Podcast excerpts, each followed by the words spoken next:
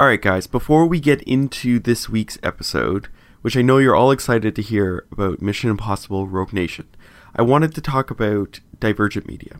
So, you've heard me doing other advertisements on this show, and I met with the Divergent Media team, and they wanted to advertise on the podcast, and I said, let's do this. But I wanted to do it differently. I wanted to do it where I actually give you, the audience, something different, as opposed to just saying, go check out Divergent Media. I wanted you guys to at least get a special trial, some kind of tool to work with, so you can at least try out their stuff. And they said, let's do Edit Ready. So, Edit Ready is their transcoding tool. And I thought to myself, well, I don't know, you know, I've got Media Encoder and what have you. And they said, no, no, try it out. Give it a shot. See, compare the two. So I did. So I sat down and I compared the speed because that's one of the things that really sets divergent media apart was how fast it can transcode things. And sure enough when i dropped a 785 megabyte file into edit ready it did it way faster than media encoder. But that's not really a scientific study. And what we wanted to do when i talked to them was we wanted to give you guys the chance to try this out and compare the speeds. So they're giving me permission to give you guys a 14 day trial.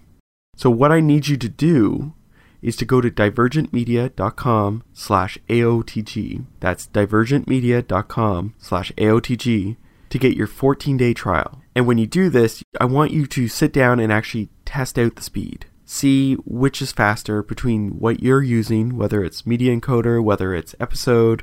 You're going to be surprised with how fast Edit Ready actually transcodes footage. The other thing is they do a lot of broad camera support.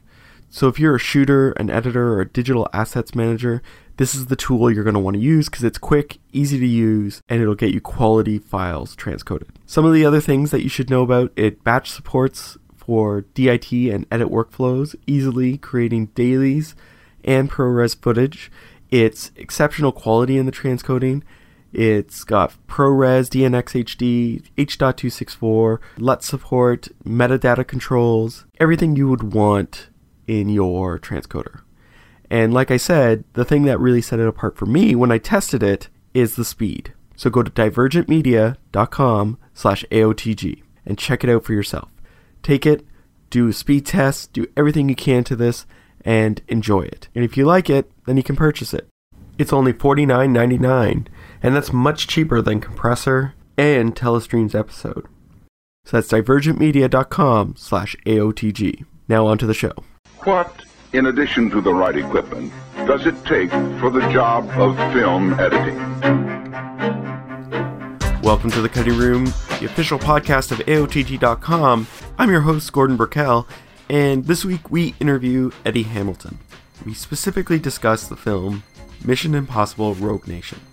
Now, one of the things you should note at the moment, my voice sounds pretty hoarse or rough because I've had a cold. I actually record the intro separate from the actual interview, so my voice sounds, well, I guess we'll say beautiful, but it sounds alright during the uh, actual interview. So you don't have to worry if you're you're a little worried about my voice at the moment. It sounds better in the interview. That said, this was going to be posted many weeks ago and I cut it all and I showed it to Eddie. That's part of my rules is if an editor requests it, I always send them the files before I post. And I do that so that if they feel uncomfortable about anything, they can always ask me to remove it.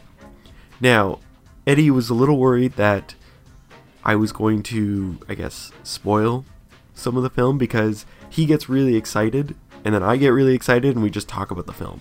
So we kind of spoil a lot in the film. And so we were chatting about it on email, and he said, Well, why don't we just put it out when the film becomes available via rentals? So iTunes, Amazon, anything like that. And guess what? This week is when it becomes available. So here's what I want you to do. If you haven't seen Rogue Nation, go download it on iTunes, on Amazon, wherever you get your streaming services, and watch it. It's a great film, a lot of fun. The scene in the water I love. The references to Hitchcock I love. It's a lot of fun. It's a fun film. So check it out. And then come back and listen to our podcast. With that said, I had a blast interviewing Eddie. He's very excited about story and story structure and you can hear it in his voice. And it's one of the pleasures of interviewing people is when they get excited about what they do. So please enjoy Eddie's excitement about storytelling during my interview with him about Mission Impossible Rogue Nation. So I was wondering if you could tell me how you got onto this film. I was in my last few months on Kingsman, the Secret Service. We were actually on the dub stage near the end of the mix, but there was still quite a few visual effects to come and mix updates to come. Mm-hmm. And I had a call from my LA agent who said they want to meet you on Mission Impossible. And I was incredibly flattered and quite surprised because I've never done a film of that scale before. But Ben Rosenblatt at Bad Robot was keen for me to meet Chris McQuarrie, the director. So they set up a meeting at Leavesden Studios in North London, which is where they very famously filmed Harry Potter. And Warner Warner Brothers has recently bought that studio and invested a lot of money and made it into a really beautiful, modern, cutting edge film studio with modern rooms and, and very fast internet and you know everything you need. Right now they're shooting Wonder Woman there, they're doing Fantastic Beasts. Uh, we did Mission Impossible there. They did Tarzan there, directed by David Yates. So it's a constant procession of huge films. Anyway, I had done Kingsman there as well, so I was familiar with the studio. Uh, I went up there on a Wednesday afternoon, I think, in about June, I think last, no, June 20, yeah, June 2014. And I sat down with Chris to chat just about kind of movies in general, really. I wasn't allowed to read the script at that stage. So it was a very kind of general chat about, you know, some of the ideas that he had for the film and about the kinds of things that we'd worked on before. I thought it was going to be a 20 minute chat and it turned into an hour and a half long chat. And so it was great fun, really. And then shortly after I left, I received a call from Ben Rosenblatt at Bad Robot saying, Hey, how did it go with Chris? And you know, the ball started rolling from there. And I met Stephanie Ito, the head of Paramount post production, and then they they they offered me the job, which was terrific. You know, I'm I was thrilled, and it's what I've always dreamt of doing since I was seven years old, you know, to work on a movie, you know, a tentpole movie with big movie stars and, you know, terrific cast and, you know, an amazing writer director in Christopher McQuarrie, who I got on really well with you know, and you, you're just working with the best people in the world, you know, great DP, great composer, and it's great production designers. I mean, really, it's it's just wonderful. It's wonderful. So that's how I got involved, and we started in August, basically August last year. In one of the interviews I was reading, Christopher said that he was looking for an editor that he could, I guess, relate with or just sort of, I guess, essentially shoot the shit. Yeah, yeah. So I guess he found that in chatting about movies. We did have a lot of fun working on the film, Chris and I. I think he felt I shared his sensibilities about storytelling and about how to use the camera, how to move the camera, what constitutes a good shot for a film, you know, a nice composition and good use of foreground and background and midground and and, and how to move the camera to create emotion and accentuate certain story points. And interestingly, when they started filming, they were in Vienna and then they were in Morocco. So for almost the first couple of months, I didn't really get to talk with Chris. So I was assembling some of the opera sequence and some of the car chase and the motorbike chase without Chris really being there. I spoke to him a couple of times on the phone, but it's only when really that they came back to London and Tom Cruise and Chris asked me to put together a sizzle reel to show the crew as a kind of morale booster and just to show them everything that they'd worked hard to shoot up to that point. And I, I, I put something together in a couple of days, and Chris and Tom really liked it. And I think that they found me a kind of um, a good collaborator in that I kind of saw the same film they did. Do you see what I mean? Like I had a, a, similar sense of humor and I had an idea of how to juxtapose certain shots and, and my, my shot choices and stuff seemed to marry with what they wanted. So we all got along very well and chris began to kind of trust me and then some of the sequences are so complicated in terms of tiny bits of detail and punctuation and making sure that there's certain bits of story land that you know there would be quite often there would be sort of two or three units filming and chris would be taking care of two of them and he would say hey eddie can you go and you know shoots and stuff with the third unit or you know insert unit or whatever so so we did end up just just being good friends and i absolutely love filmmaking and I love film storytelling. And so it was an enormous pleasure to go to work every day and collaborate with them, and it was very, very, very hard work. Don't get me wrong, and you know there were a lot of challenges associated with making a film as complex as Mission Impossible in you know quite a short space of time you know about 11 months from the beginning of principal photography to when the film was released and we originally had about 15 16 16 months scheduled so they, they took five months off our post schedule which was quite a challenge but we knew in about January, so we were just going at full speed to hit the July release, you know, and we, we managed to make it. Well, that was going to be one of my questions was they had pushed back the launch date for it. So, how did you tackle that situation to make sure you met the new date? Well, it's interesting. I think a lot happens in parallel. So, I asked for sound designers to start with me about halfway through the shoot, and I would give them certain sections of the film that needed a lot of sound work and they would kind of start aggressively on it so i could start to build up quite a decent you know soundscape and start to tell some of the story with sound design that was very necessary for certain sequences so i i already had the sound team working and visual effects team were going at 100 miles an hour from the word go so the trick there was to turn over visual effects shots as soon as we could and start to do look development and start to get shots going so we could start giving feedback as quickly as possible.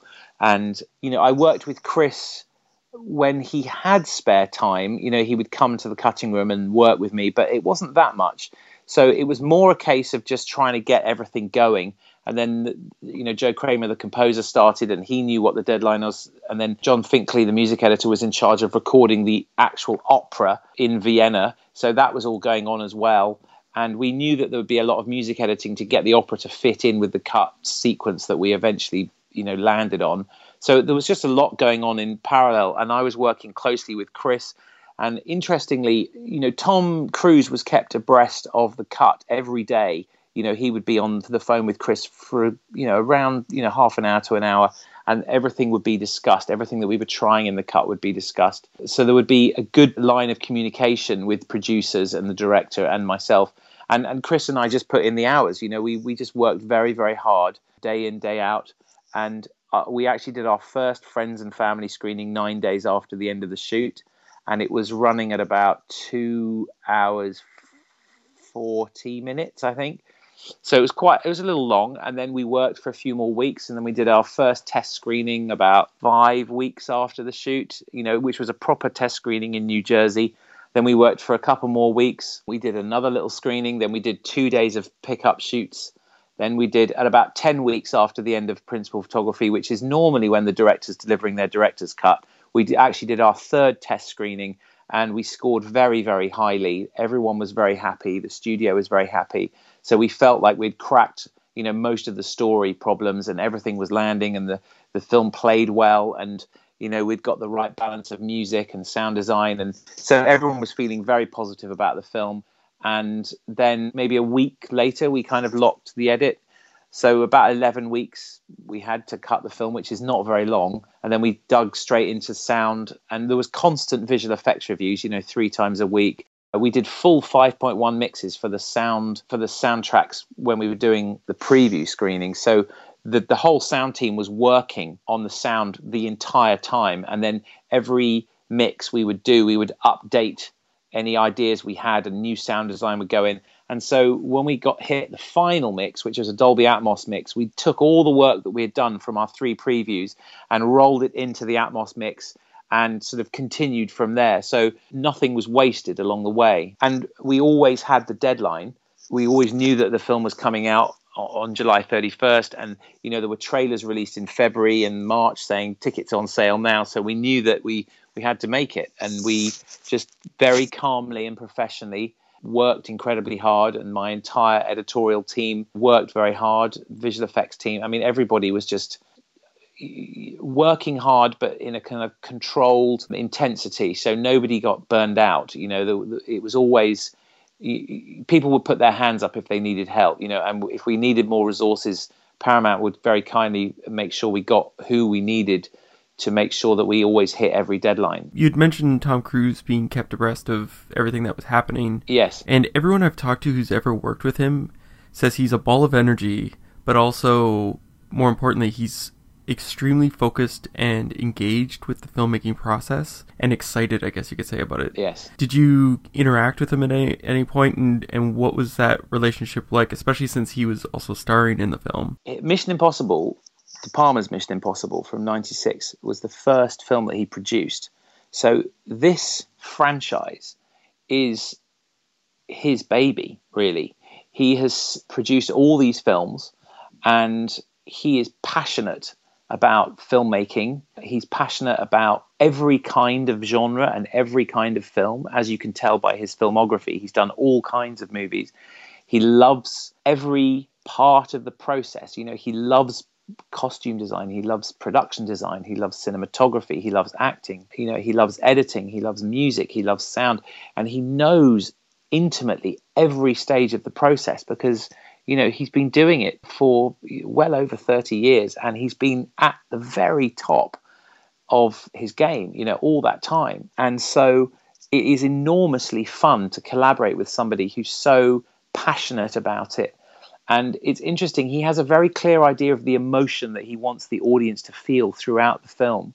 And then kind of chris's job and my job was to to make sure the audience experienced that as they were watching the movie. That sounds uh, amazing. So like he was he's like I want this sort of emotion evoked. Yeah, you know, you know right at the end of the film for example, when the character of Ilsa Faust drives away in the car, you know, he just said, you know, I, I want the audience to feel you know that she's kind of you know the loss of that character and that sadness that she's leaving and mm-hmm. and so there was more of a scene after that where Ethan walks back and like chats to the guys in the police truck but you know he said no no I think what I'd love the audience to feel is just I want I want to leave them with the image of her driving away in that car and then slowly crossfade to Alec Baldwin sitting in the in the Senate room uh, in the Senate chamber, just reflecting on what he's been through, you know.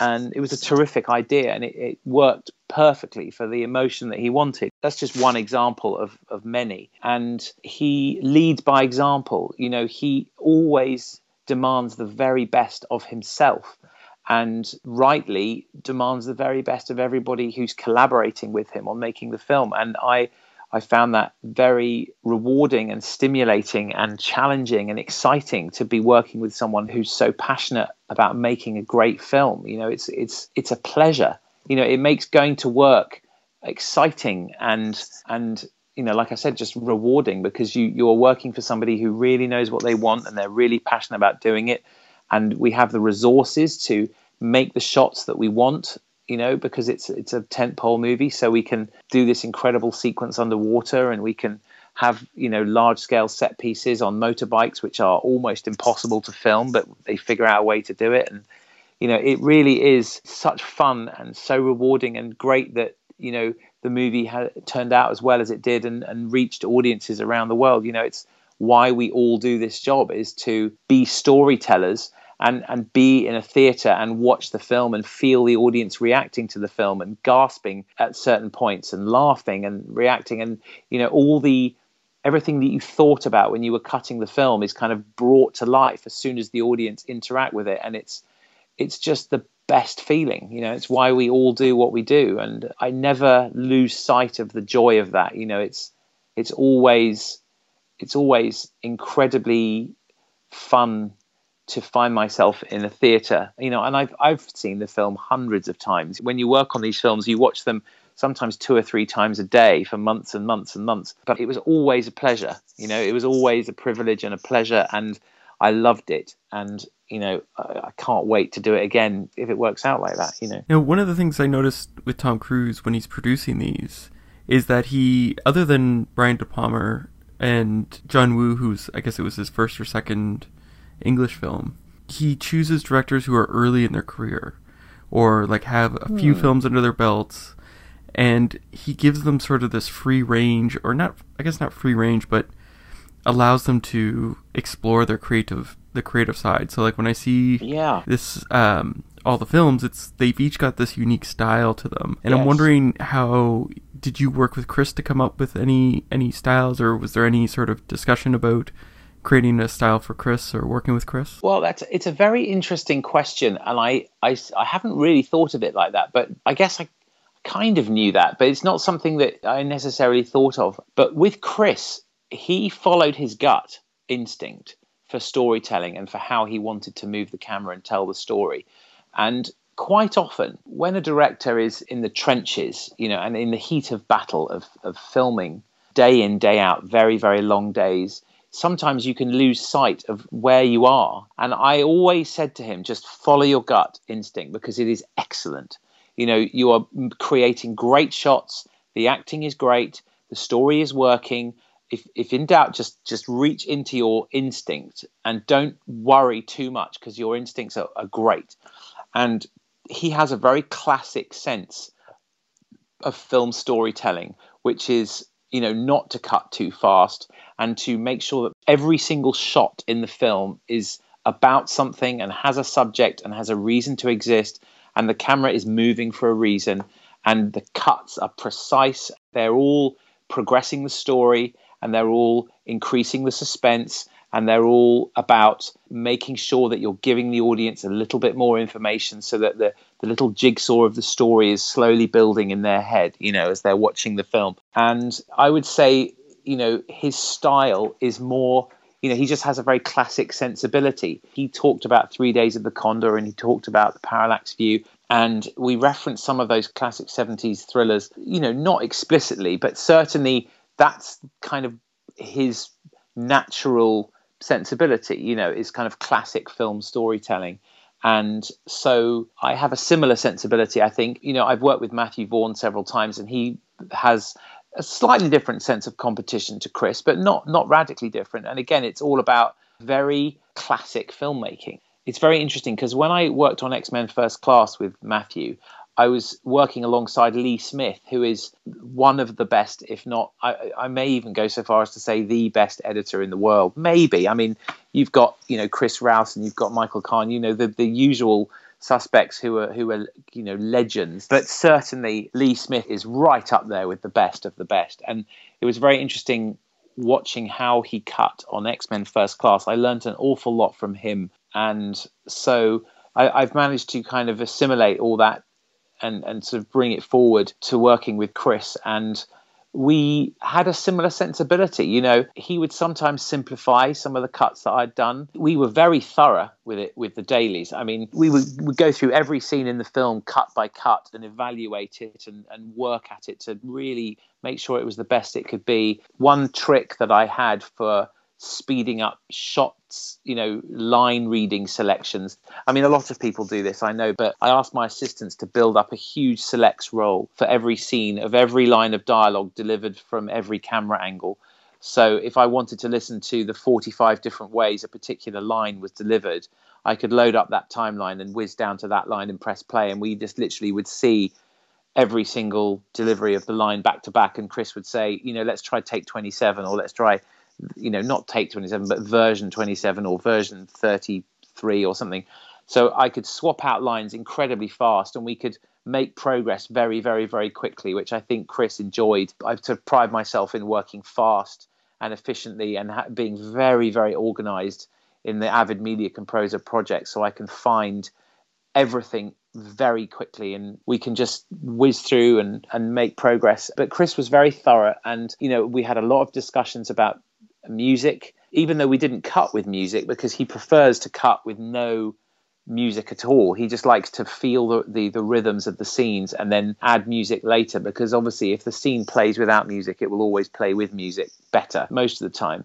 And then we, we wanted to choose specific places in the film where we did not have music. So I'm really proud of the fact that the moment that Tom, you know, Ethan Hunt jumps in to the intake where he goes into the torus and underwater there is it, the music just swells and then and disappears. And then we spend time with Benji walking along the security corridor with the combination locks and the gait analysis and Ethan is underwater swimming around trying to swap the profiles.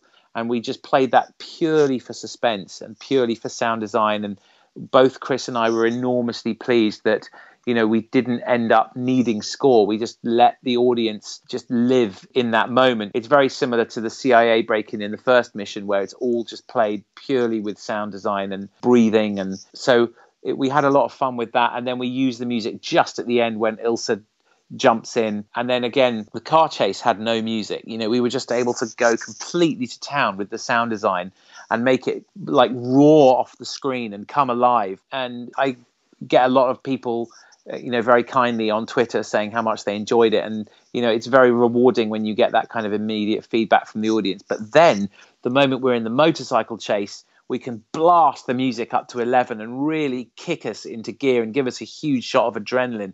And you really feel like you're taken to a kind of another level of excitement because there's been no music before that we all know that in the um, the death star uh, assault in Star Wars, the first half of it has no music at all, and then when the music starts, you know, when the first X-wing crashes on the Death Star sur- surface, the music starts, and then it all just ramps up and up towards the end. So where you don't have music is is a very careful choice that you should consider, so that the, when it does come in, the music has all the more impact. And I was really chuffed that we we managed to hold on to those sections of the movie so that people could just bring their own sensibilities to it. So the music wasn't holding their hand or telling them how to feel you know.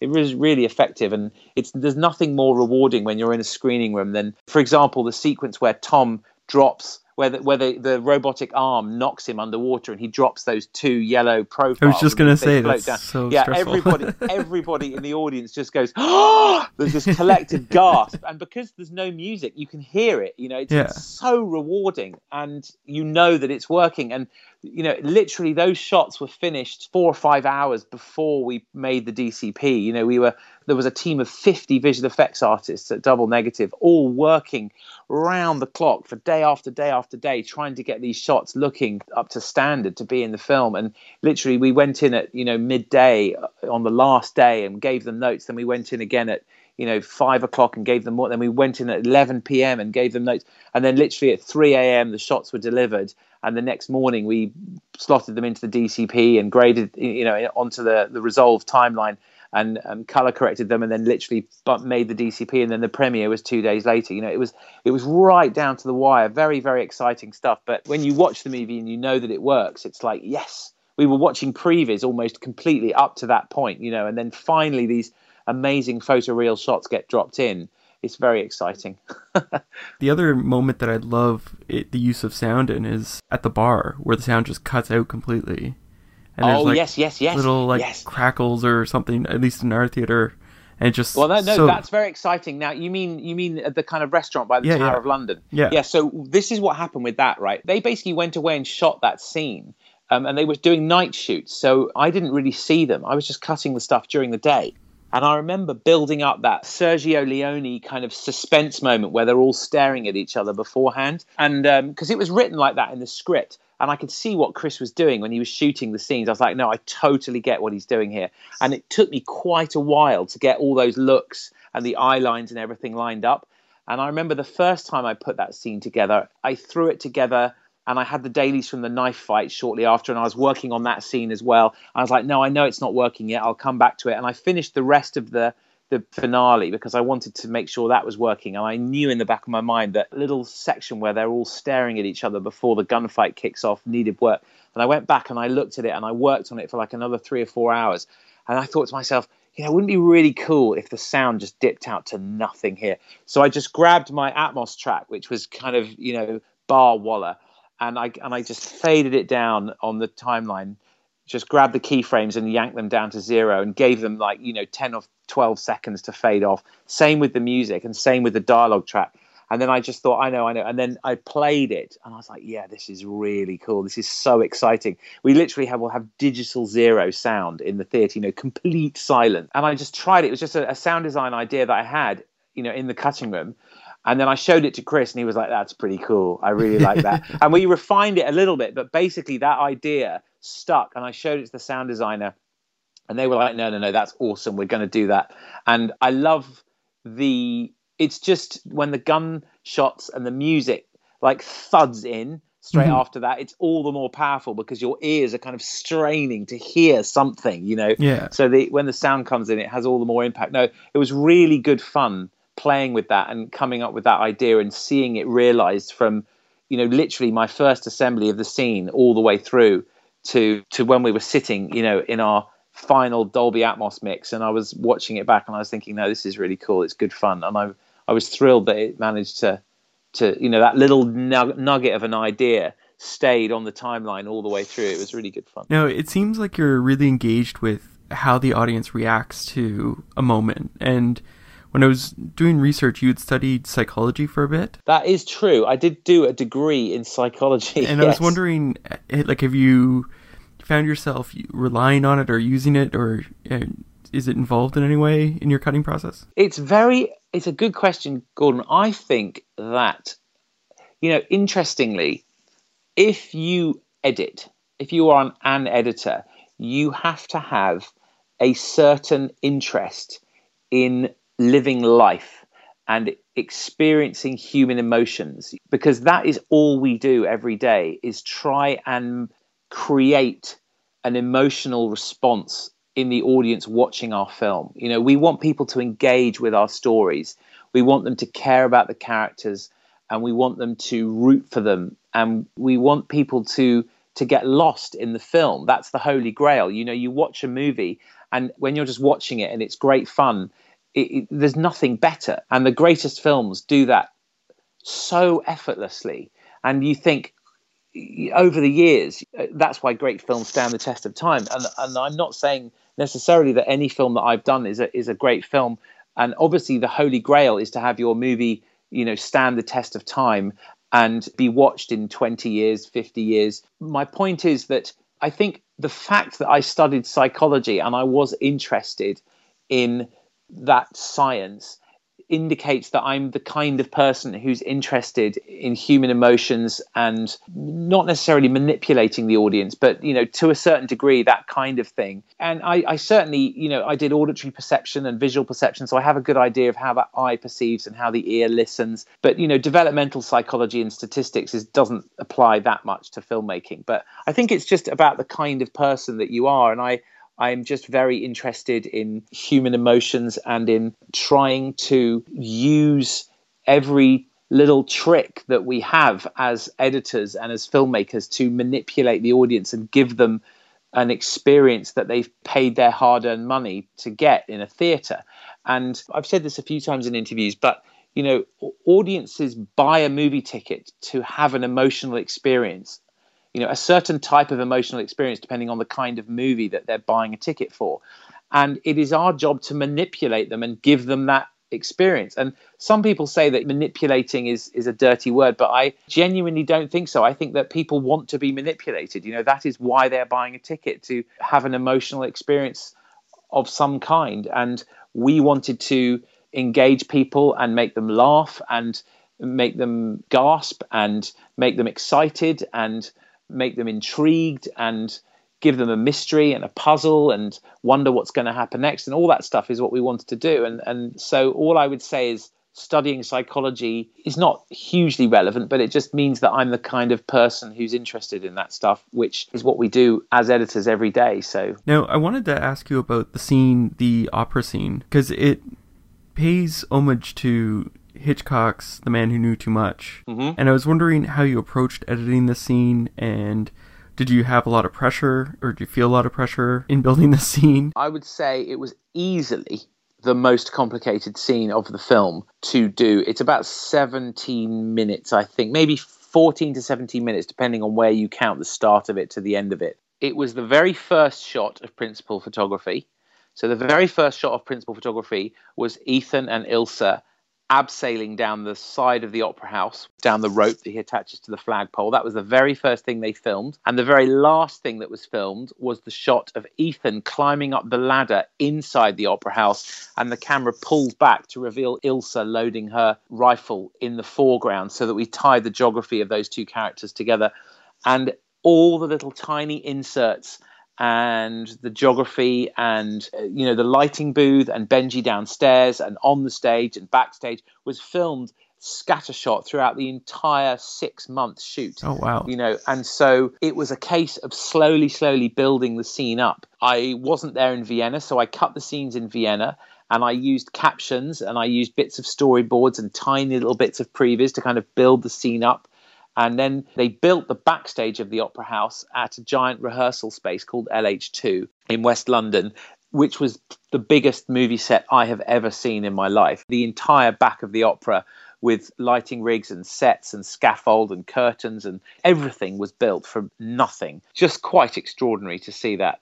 And so then they filmed the inside of the opera house, everything that was on the stage, Ethan climbing around behind, fighting with the blonde assassin on the trestles above the stage, seeing Ilsa in the tower, grabbing the flute gun, you know, all that stuff was shot there. And I was on set as they were shooting it. And I would hoover the video tap off the video assist playback and AMA transcode it in my laptop media composer. I had an encrypted drive with all the days on so I could work on the film wherever I was, you know, wherever they needed me to be. I could plug in my laptop and work. And I was there cutting the fights and cutting everything as they were shooting it. And then I would say to Chris, we're missing this little tiny bit of action. So I need to see Tom walk across the stage in front of the tower to get to the staircase where he goes up backstage. It was a massive jigsaw puzzle. And I totally understood what Chris was after. And, you know, he was very keen on scoring that sequence with the actual opera from the moment it started. And I knew that it would be quite a challenge of music editing. And we would kind of end where the high note of Nessun Dorma hits and Ethan pulls the trigger to shoot the Chancellor in the shoulder. And we would work back from there. And then we would be organically cutting the scene for months and months and then re editing the music to make it fit. Then they filmed Benji underneath the Opera House looking at his e ink program. Mm-hmm. Then they would film the lighting booth. And then it was all about the eye lines for the cop and making sure that because the lighting booth wasn't there in the opera house so they shot that little bit and stuck it into the wide shots that they'd done in vienna. So it was very very complicated. And chris and i worked harder on that. Maybe maybe on the exposition for the Torus sequence when they're talking about planning the Torus heist in morocco that was a very difficult sequence as well. But the opera certainly was weeks and weeks and weeks of work and we refined it and we refined it endlessly. After every screening we would go back and improve it and improve it. And then I would get certain beats of the music to land on certain bits of action of the fight, or certain cuts would land on certain beats of the music that Chris liked, and we would massage the edit to make that fit. So it, it really was a labor of love and passion for months and months, and something which I know I'm immensely proud of. And Chris is you know, hugely proud of as well because he had this vision of a sequence in his head. He hadn't seen The Man Who Knew Too Much for a very long time. He had a vague recollection of a shot of the camera tracking along music in an opera score in a libretto. And when I went back and looked at The Man Who Knew Too Much, I showed it to Chris towards the end of the scene and I said, Oh, look at this, this shots of the music. You can see the conductor's baton there's a silhouette of the conductor's baton over these notes. Yeah. And that's what Hitchcock did. And then he said, I think we can do better. You know, we've got more modern cameras, better lenses. So we went and we got our music and we did a more dynamic shot across the music, which took, believe it or not, about eight hours to film because it was so difficult to get the, the this extraordinary T Rex lens, which is you know it's almost like two feet long and it's literally about half an inch away from the music and we had to move it very slowly so that it was smooth and then we sped it up like a thousand percent. And it's just one shot in the film but it's really exciting when you see that the music's kind of whizzing along and we stop on the note and the audience realizes what's going to happen. And it was just eh, very difficult but we always knew it was going to be. And you just literally you put one foot in front of the other and you slowly build it up and you refine it and you refine it like any artistic process. You know god is in the details so it's it's only at the very very end when you're really fine tuning it that it all suddenly kind of sits in and works and starts to really play. And you know, we were worried that we may have to augment the opera with score at certain points, but we what we ended up doing was they had recorded certain passages, certain arias from the opera from the beginning and from the, the end of the second act and the beginning of the third act of the opera. So we had quite a bit of extra bits of music that were not featured directly in what was being performed on the stage. So occasionally we would take a little bit from Act One and insert it into the end of Act Two, a bit of orchestra, for example, where we needed a little bit more energy. But that meant that we could purely use the opera to score the scene and never rely on score to help us. You know, so anyone who is familiar with Turandot will be slightly offended at how we crunched all these little bits of music together, but it, it, does make for a really fantastic, memorable set piece that will hopefully stand the test of time over the years. Who knows? As I was watching it I was like, oh, if they have a piece of music just like in the Hitchcock one, and then all of a sudden you guys cut to it, and it was like perfect. was yeah, no, I'm well. I'm thrilled that you felt like that. It was certainly, you know, all credit to Chris. It was just, it was totally in his head. That whole scene was in his head, and he really had to fight to preserve it. And you know, it was enormously complicated, and you know, it, it required so much resources and there were times at which he would just go, I think, am I going mad? You know, is this ever going to work? You know, I, am losing the wood for the trees. And again, I would say, Chris, it's working. It's really exciting. It's great. Just keep going. You know, we'll get there. We'll get there. And then the last few little bits that we needed, we picked up on our insert days. You know, we had a surgical list of like four or five moments that we really needed to just literally connect bits of geography in the audience's mind. Then it all worked. And you know, when we were screening it, people were really into it. We were getting great feedback. So we thought, you know, this is going to work. This is going to be great. Now, you had mentioned a scene where exposition was required. Yes. One of the questions I had, and uh, I hope I, I, I say this right, but I was wondering with regards to exposition because in films, particularly suspense or or moments where you have some action that you have to get to really quickly, you have to rely on exposition. And for whatever reason, in Mission Impossible, you do a really good job of giving us what's important through the exposition, what's not going to bog down the film, and then moving forward with the the action or the moment that's important. And I was wondering how you approached exposition scenes so that you don't overload them with information, but move forward in the storytelling. Sometimes you do end up with characters having an argument and revealing exposition through an argument which is quite common. If a scene has conflict, it's dramatically interesting. And if you can get exposition into the argument, then that is great. But the trickiest, in fact, the sequence that I'm most proud of in this film, which may not appear complex on the outside, but was phenomenally difficult, is the scene where Ethan and Ilsa and Benji are discussing how they are going to break into the Torus. And it starts from the little section where she goes, I can tell you it's impossible. And there's a great tracking on Ethan, and he looks at Benji, and Benji gives him a look, and then music starts, and we start discussing the heist, and we pull back from a video screen, and we see them all talking. Now, what Chris did in the writing of the scene, which was very clever, is he put Ethan in the audience's point of view of not knowing anything. So Ethan is the audience, and he is asking questions that the audience would ask. Benji and Ilsa know all the answers and they are telling him the rules of engagement of the heist. But what Chris did in the writing, which was so clever, is she starts explaining how to get in. She says you've got to get through a security gate, then you've got to go through sorry a fingerprint guarded elevator, then you've got to go through combination locks. And Benji goes, I get to wear a mask. We get to pretend to be the agent who stole the ledger in the first place, and I get to wear a mask. And then we see the mask machine and we see him putting on a mask and looking like the agent who stole the ledger, then we see him going in. So we explain, okay, this is what he's doing, then he's doing this, then he's doing this. And then she goes, no, the last bit, there's gait analysis corridor. And if you do that, it's going to analyze how you walk, and you can't impersonate exactly how someone walks. And so you're going to get caught. And then you see Benji with the mask being ripped off. And then he says, okay, I'm going to be thrown in jail. So what you do in that really clever little bit of story is you show him as the agent walking through all the things he's going to have to do and then you show the gait analysis machine and then you see the mask being ripped off. So you're teaching the audience about the mask machine which is not going to appear in that scene. It's going to crop up at the very end of the movie. So you're saying for people who've never seen mission impossible before which will be a percentage of the audience these masks exist and they're they make you look like someone else. So believe, you know, that it's just something that happens. And so we set that up to pay off later in the film. We explain about how he's got to get in. We explain about the security corridor with the combination locks and the gait analysis machine. You know, it's all just set up there beautifully. And Ethan is asking questions and then they talk about the water and he goes right where, where's the water come from? And she goes well the water intake is inside the plant and you have to go through here. And she says um, there's no metal allowed in so there's you know you can't use oxygen tanks. And, and the audience is going okay so he's going to have to hold his breath. And then benji goes but hang on how about if he just free dives how long will it take him to do that? And it's two minutes. And then, well, what about changing the security profiles? And he goes, well, it's like a minute. So Ethan's going, well, I'm going to have to hold my breath for three minutes. And and then Benji does that great thing where he says, hey, don't worry about you. You'll be fine. It doesn't sound impossible to me. And everyone's laughing and we're just making a joke about it. And Ethan's going, wait a second, this is this is not that easy, you know, Benji, come on, I, you know, but we just have a lot of fun. But then from that point, the audience knows all the rules Yeah. for that whole scene.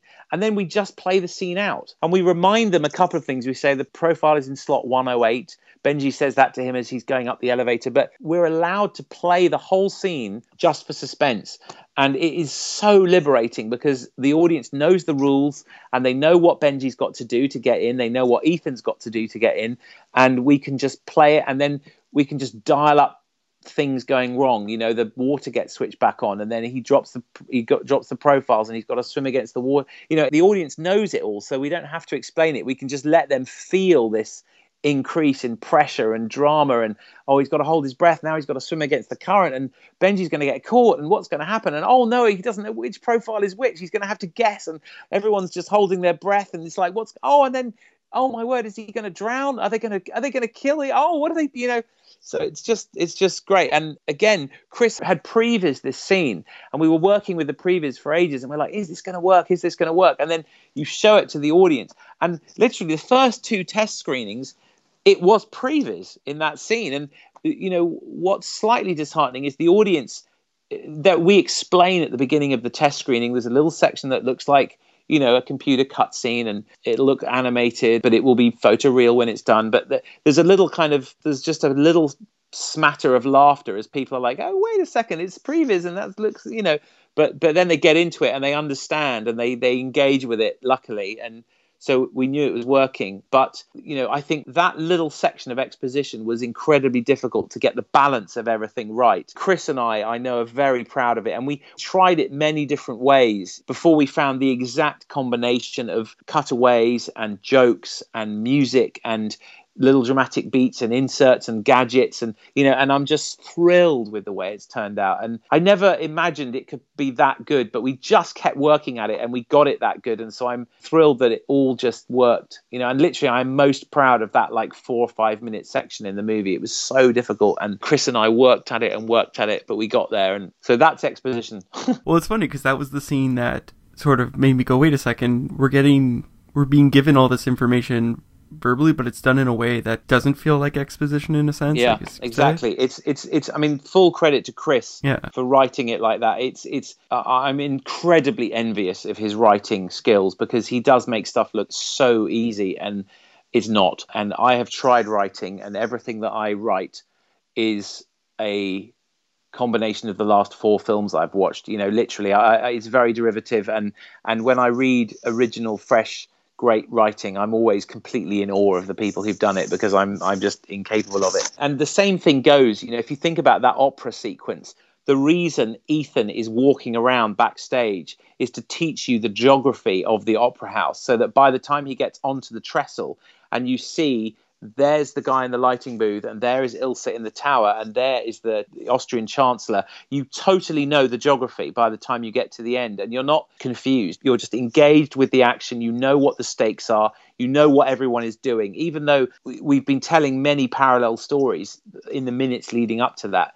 It's just, you know, the way he choreographed it all. Is incredibly elegant and it's like a cheat. It's like i'm going to teach you the whole geography of the opera house without you even knowing it so that when we need you to know it it'll all just be in your head ready to go you know? It's great fun. The other scene that stuck out for me was for exposition was the very opening scene with the plane. Yes. You essentially have to get the information out so that we can get to the suspense right? Because usually that would be doled out over an hour long film or all this, but we're just dropped right into the experience of what's happening. Yes. Now, that scene was shown on trailers and in every you know YouTube video on like how Tom Cruise was hanging onto the side of the, the plane by himself, actually attached to it or hanging on an actual plane.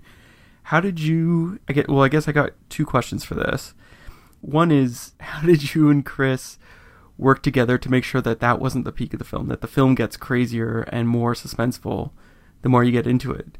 But also that scene, because you were talking about parallel editing at the the opera house, that scene also has three or four locations that were cutting between three or four characters. How did you find a balance for that scene? That scene, there was a point in the development of the script where it may have been part of the third act. But when Chris was developing the script, it didn't feel right to him. And so almost the only other place it could go was as a kind of cold open right at the beginning of the film. And the scene does tie into what happens directly afterwards at the record store. You know, him successfully pulling off that mission at the start is referred to when he's getting the mission for the rest of the movie, you know. So it does tie in, but it is an excuse to introduce our heroes get conflict because again the exposition is done through conflict. You know brandt jeremy renner's character is arguing with benji and luther about how they're going to get the package off the plane. And so it's all done with conflict. And uh, there was one draft of the script where brandt was going to be in Washington, and Luther and Benji were both going to be in the airport by the plane, trying to stop it take off. And then we thought, no, it would be kind of be, be, be more interesting if Benji was there on the ground, but then Luther was somewhere else. And then originally, Ethan just appeared on the wing of the plane, like we saw him on a satellite image running along and then jumping onto the wing of the plane. But we realized that we needed a proper shot, a proper heroic entrance for Ethan when he says, "Can you open the door?" And Benji's like, "Wait, what are you? Are you?" And then he goes, "He goes, can you open the door?" And yeah. you see him running along the side, and you're like, "Wait a second, is he going to?" And then you realize he's jumping onto the wing of the plane. And then Benji's incredulous, and then he says, "Benji, open the door!" You know, one thing that we discovered in the edit room actually, which is quite an interesting little tidbit, is originally Benji Benji said, Yeah, yeah, I can open the door. I can open the door. Don't worry, don't worry. And he starts going on his tablet and opening the door, but it takes him quite a long time to do it. And people in our very first test screening said, why doesn't Benji open the door faster? You know, what's so hard about opening the door? Ethan's hanging on the plane for ages, and Benji's smart, and he would just get the door open straight away. So one of the ideas that I said to the guys is, hey, what what about if when he tries to open the door, he's presented with a huge array of Cyrillic menus you know, Russian menus. And he has to kind of navigate his way through all this really complex engineering sub menus and stuff before he can get to something that looks like a door opening. And, you know, his basic IMF Russian course hasn't taught him about how to hack into an A400 and figure out the engineering menus and stuff. And they said, "Oh, that's great, that's great. Let's do that. Let's do that." So we retrofitted those shots, and the effect, the visual effects graphics team came up with all these really complex Cyrillic menus. And then I put those in the film. And on our second test screening, all the notes went away because everyone realized that it was going to take Benji a while. And then he would accidentally open the back door because he would find a Russian word that said door and he would press it and then it would be the back and then it would explain and, and then all the comedy just worked but once Ethan is in the air, the cross cutting kind of stops at that point. So the moment Ethan takes off and gets in the plane, then it's all stopped. But it took a long time to get that scene right. The music had to have a certain bounce and certain sense of playfulness and fun so the audience would feel like oh okay I, re- I remember this kind of oh yeah we're back here this is fun i'm meeting these characters again everything's going wrong as usual and ethan's probably going to save the day and oh yeah i'm back in Mission Impossible land. And the other thing that Chris did that was brilliant was he asked Joe, the composer, to write this really teasy music over the logos before that, which just started teasing the theme, but never played it it just kind of got going and then stopped. So you were really teased, and then we can save the music for when the opening credits start, when Ethan blasts out of the back of the plane, and we're in the music, and then we can just let rip, and everyone's like, "Yes, I remember this. This is great. I'm really enjoying it." And we had that terrific, you know, opening title sequence, and then we're we're into the story of the film, and again, it was very difficult. You know, I have to be honest with you. It was a scene that we worked out and we worked out and we worked out. But when we eventually got all the cross cutting right and we got the menus on the tablet right, and then all the story started to land for the audience, and then it just worked, you know, as a little opening sequence. And certainly it was a challenge to start with that and for people to go, holy moly, if they're starting with that, where are they going to go from here? You know, but it worked you know, we scored incredibly highly in our test screenings, and so we knew that the film did work with that, even though it may feel top heavy. It was a nice way to kind of start big. And if you see it in a Dolby Atmos theater, you know, when Tom is taking off on the plane, it is a room shaking theatrical experience. It's, it's quite extraordinary, actually, how the sound team what they did there with the sound to really put the audience in the eye of the storm with a huge A400 plane taking off. You know, it's like honestly, I could have died happy at that point. I was like, wow, I've dreamed of this kind of moment in my life of being in a mixing theatre, working on a gigantic movie with Tom Cruise hanging on the side of the plane, and here I am. You know, it really is. You know, it's a moment to treasure. You know, and I I never lose sight of how exciting that is to be doing that. You know, I never take it for granted. It is the most enormous privilege, and I love it. I absolutely love it, and treasure those moments. You know, when they happen. Now, I have one last question for you that I like to ask everyone I interview. Yes, and that's uh, what's your favorite guilty pleasure film to watch? It's it's hard to know what you count. Do you count Ferris Bueller's Day Off as a guilty pleasure because it's I, just a classic? Yeah, it's it more it depends on the person. Some people would consider it a guilty pleasure. yeah, I mean, I, I, I, mean, for me, that's my favorite, probably my favorite comedy mm-hmm. uh, of all time. So I would go with Ferris Bueller's Day Off. I think. I mean, I, does Lethal Weapon two count? I doesn't yeah. really because that that's another classic. I mean, I love Lethal Weapon yeah. two. I think, you know, that is that is just. I think that's Shane Black at the peak of his powers. You know, yeah. as a writer, and Richard Donner as just brilliant as a director. I mean, that film, you know, oh yeah, I love it. Lethal Weapon 2, let's go for that one. Everyone right. should see it. Perfect. Well, thank you very much for letting me interview you. It's, it's a pleasure, Gordon. Thank you for having me on. A real pleasure to talk to you. So that was my interview with Eddie. Now, before I let you guys leave, just remember that we have Divergent Media as a sponsor, and they've given us this cool 14 day trial of EditReady, which is a phenomenal transcoder. Super fast, at least when I tried it. And that's the thing, if you want to try it, it's free to try for 14 days just to our listeners. So go to divergentmedia.com slash AOTG. Now I'd like to thank Eddie for joining me and allowing me to interview him. Of course, I'd like to also thank our sponsors, Divergent Media. Remember, go to divergentmedia.com slash AOTG. I'm your host, Gordon Burkell. Thanks for listening.